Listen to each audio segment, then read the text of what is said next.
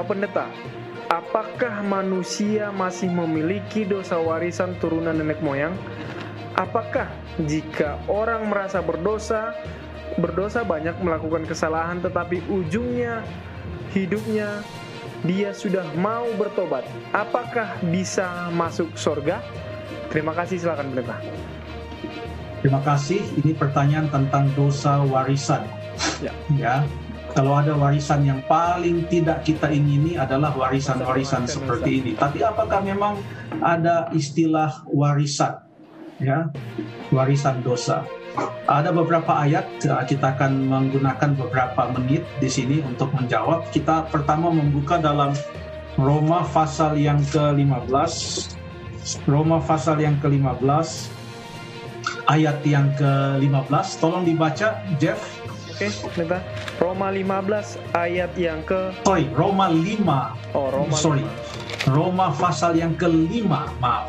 Oke. Okay. 5 ayat 15. Ya. Roma 5 ayat 15. Tetapi karunia Allah tidaklah sama dengan pelanggaran Adam. Sebab jika karena pelanggaran satu orang semua orang telah jatuh di dalam kuasa maut, jauh lebih besar lagi kasih karunia Allah dan karunianya yang dilimpahkannya atas semua orang karena satu orang yang ya yaitu Yesus Kristus. Terima kasih. Ayat ini berbicara tentang masuknya dosa melalui satu orang yang diwakili oleh Adam waktu itu. Walaupun ada terjadi perbedaan beberapa menit antara Hawa makan duluan lalu bawa kepada Adam, tapi nampaknya karena Adam yang lebih dahulu diciptakan dan dia lebih bisa dibandingkan dengan Yesus, maka uh, Adamlah yang disebutkan uh, di dalam uh, ayat ini. Walaupun Paulus pernah menyebutkan dalam satu Timotius pasal yang kedua bahwa perempuan itulah yang lebih dahulu berdosa.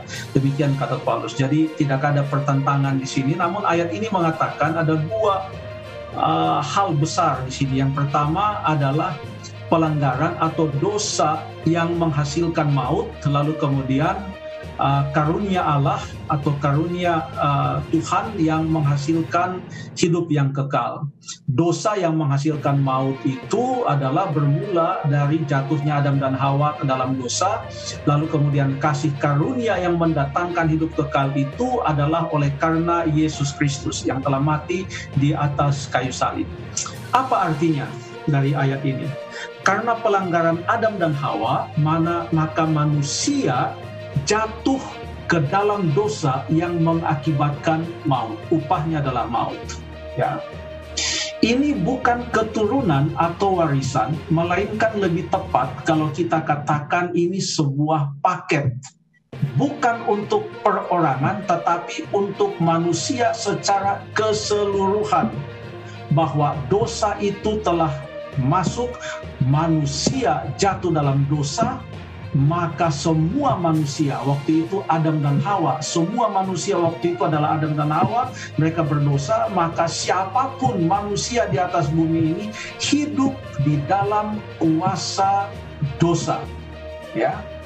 Walaupun saya tidak memakan buah pohon pengetahuan tentang yang baik dan yang jahat, namun karena saya adalah seorang manusia dan dosa masuk ke atas dunia ini uh, melalui kejatuhan Adam dan Hawa adalah membawa kuasa maut, maka kuasa maut itu adalah menjadi bahagian saya juga.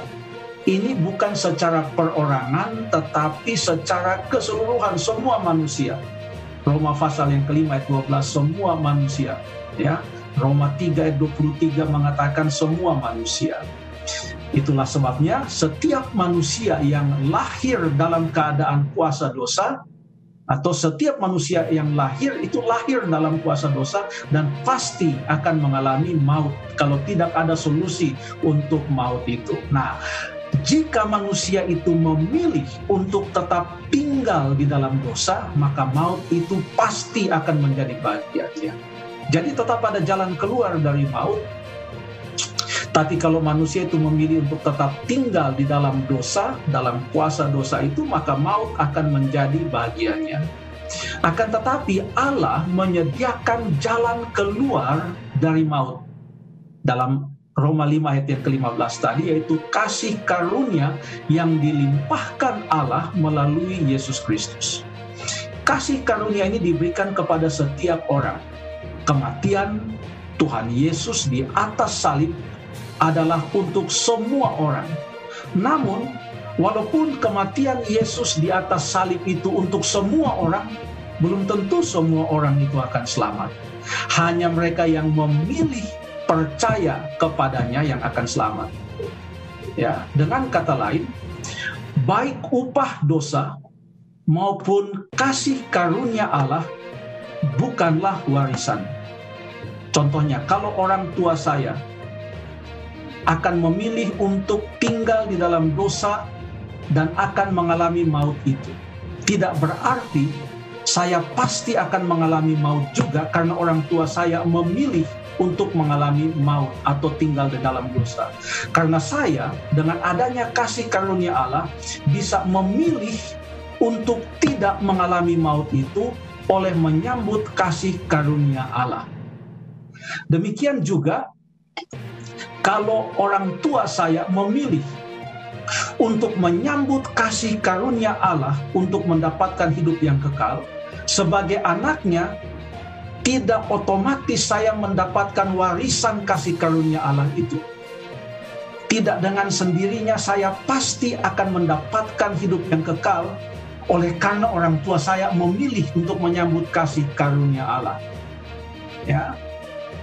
Jadi dengan uh, kata lain, kalau saya tetap memilih untuk tinggal di dalam maut, Sementara orang tua saya memilih untuk menyambut kasih karunia Allah, maka hidup kekal menjadi bahagian orang tua saya, sementara maut itu akan menjadi bahagian saya.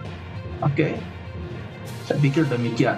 Ya, kalau misalnya saya uh, memilih untuk menyambut kasih karunia uh, itu melalui iman, maka sebagaimana orang tua saya yang sudah memilih kasih karunia Allah dan menyambutnya dengan iman, maka hidup kekal itu juga akan menjadi bagian saya. Contoh praktis adalah anak-anak Adam dan Hawa, yaitu Kain dan Habel.